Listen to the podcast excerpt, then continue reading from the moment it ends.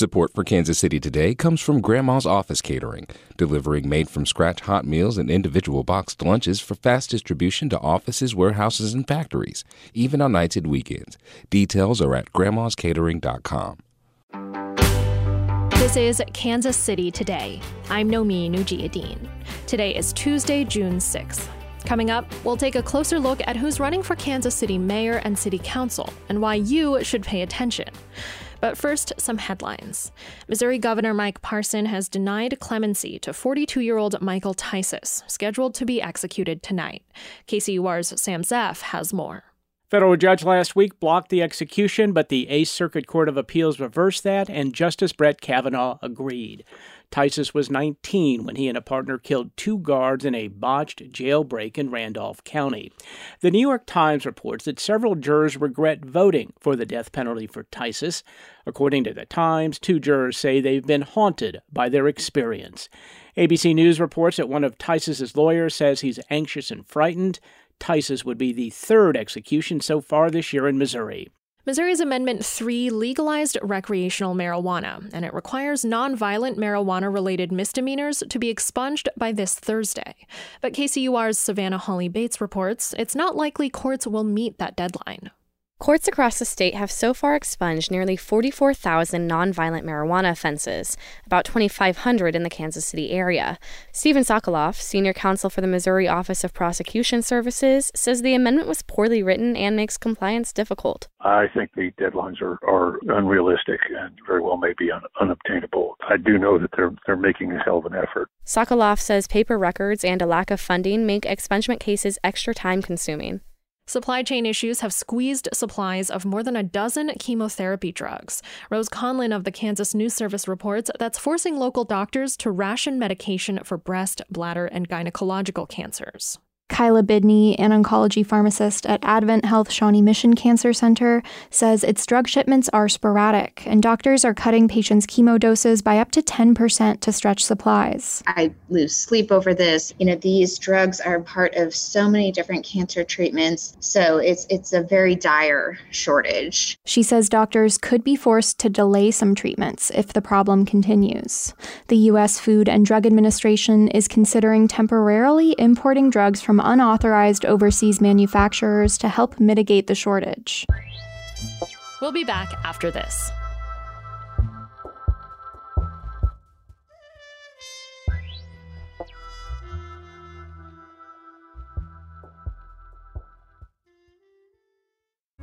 This podcast is looking for good deals on great food, but sometimes we need to grab a bite late at night.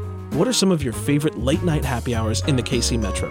Text us at 816 601 4777. That's 816 601 4777. Standard texting rates apply. Today is the start of in person early voting for Kansas City's general election on June 20th. Voters will decide who will represent them on the city council. KCUR's Celisa Calacal and Lynn Horsley cover local politics. They told me how the composition of the council could impact the future of the city. So, Celisa, what are the most important issues this election cycle? I would say the top three issues are housing, uh, development, and uh, violent crime. I think a lot of people are realizing that it's getting more difficult to find an affordable home. Uh, the city actually has a shortage of affordable homes, especially for people making uh, low incomes. And so that's a struggle that I think the city is facing right now. And then in terms of development, we have a lot of like really big, flashy uh, projects coming the next couple years. We have the World Cup, obviously. We also have, you know, a big park going up downtown. And so those are decisions that council members will have to make in the next couple years in terms of tax incentives and whatnot, and also deciding what to do about a downtown baseball stadium. In terms of crime, I mean, this year we're seeing, we're just seeing a lot of homicides, a lot of murders go unsolved. Um, and so that's, that's another big issue that's sticking in the minds of residents. Lynn, what choices will voters be making? Well, they are voting for the mayor, and there's not, not much of a race this year. Quinton Lucas is seeking reelection, and he's facing token opposition from perennial candidate Clay Chastain. Uh, voters will also be selecting six at large candidates. Uh, they run from their part of the town, but they represent the whole city. And then they will vote for their in district representative from the geographic area where they live. And Lynn, how will this election affect the composition of the city council? Well, there's going to be a lot of turnover no matter what. Uh, six of the current 12 council members, not counting the mayor, are term limited out. They are not running again, so there will be at least six new people. And if some incumbents are upset, then we'll have even more new members. What are the most interesting races that are going on? Well, there are a bunch. Um, I would say the second district at large uh, features Lindsay French who is uh, backed by a lot of f- former council people and kind of the establishment. And she's challenged by Jenay Manley, who is a single mom and a major advocate for tenants and tenants' rights. Uh, Lindsay won the primary in April, and so uh, it will be a challenge for Jenay to try to change that outcome.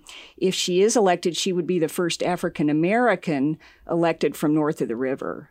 Um, I would say another interesting race is the fifth at large race. We have Michael Kelly, who currently is the uh, policy director at Bike Walk KC. That's also the organi- organization that uh, Eric Bunch is from. And he's going against uh, Darrell Curls of the Curls, uh, political name in Kansas City. And this was a really tight race uh, back in April. Both of them got just a little bit over 30%. And so uh, the vote was very, very close. And so it'll be really interesting to see you know, which person wins uh, in June. This is also another case of a newcomer to politics challenging uh, someone of the political establishment slash uh, status quo. Uh, so a third really interesting race features uh, Dan Tarwater versus Jonathan Duncan. That's for the sixth district in district, which is South Kansas City. Uh, Dan Tarwater is a well-known, longtime Jackson County legislator, and uh, he uh, came out on top in the April primary, but he's facing a rigorous challenge from Jonathan Duncan, who is a Iraq War veteran and a veterans advocate. Jonathan is also a, a big organizer with KT, KC Tenants, and they will be endorsing him and working hard to see try to get him to overcome Dan's uh, lead in this current election. Could you explain the difference between the in district races and the at large races? That's a great question. Um, Kansas City is divided up into six districts, and they run from the Northland through Midtown and then into the South. Candidates run from the area where they live, but the at large districts are really are supposed to be representing the whole city and the interests of the entire city. The in district candidates run from their part of the city, but they're sort of more constituent oriented and they would be particularly focused on Northland infrastructure or needs for downtown or midtown or the inner city or south of the river. And for the in district candidates, only the people who live in their district can vote for them, whereas for the at large candidates, the entire city can vote for them. Is that right? That's correct. And it means that voters have a lot of homework to do because they need to familiarize themselves not only with their in district rep, but with people that will be serving the entire city. So, Lynn, what interest groups are trying to influence this election? Well, this is really interesting. For the first time, uh, KC Tenants Power, which is the political arm of KC Tenants Advocacy Group, is taking a big role in a city council election. And this will be a test of their ground game. They are working especially hard for Jenay Manley in the second district at large, and also for Jonathan Duncan in the sixth district. Uh, and both of those are underdog candidates, so we'll see if they can prevail in the general after coming in second in the primary. Um, they've also endorsed uh, Melissa Robinson and Eric Bunch, Andrea Bough, and um, Michael Kelly in the fifth district at large. Um, so, you know, that will be a test of whether they can get the vote out for their candidates.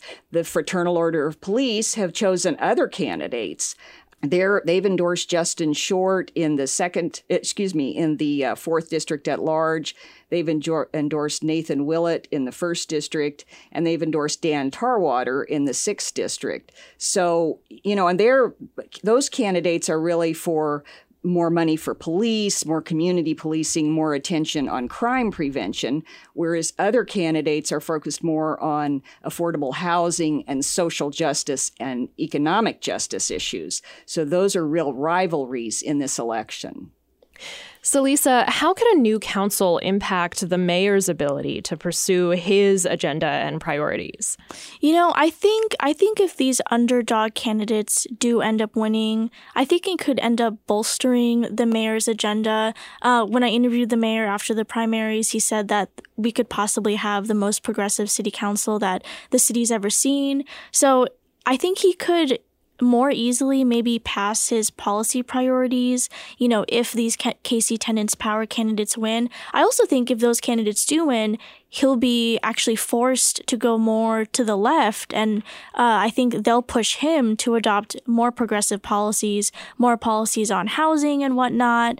But if you know, more of the fraternal order of police candidates win, he could see a lot of tension there with police funding, especially, you know, how to address crime. You know, we could see, you know, big decisions with tax incentive policies.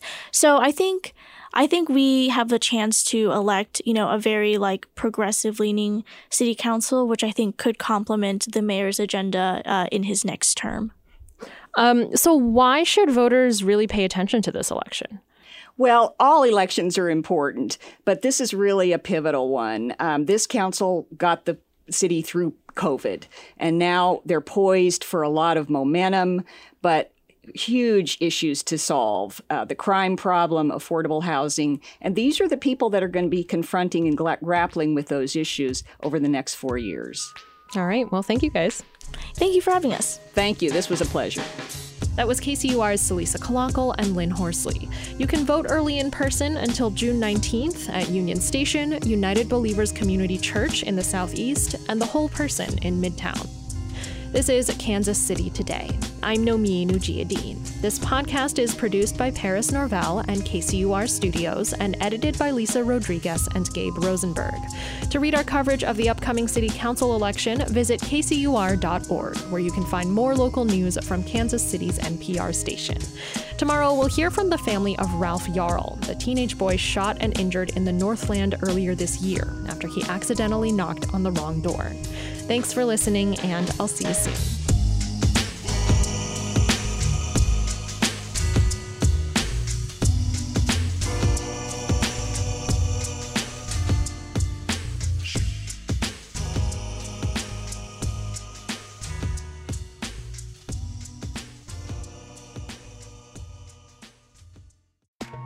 You listen to this podcast every day because it's your KC local reliable news source. You take us seriously.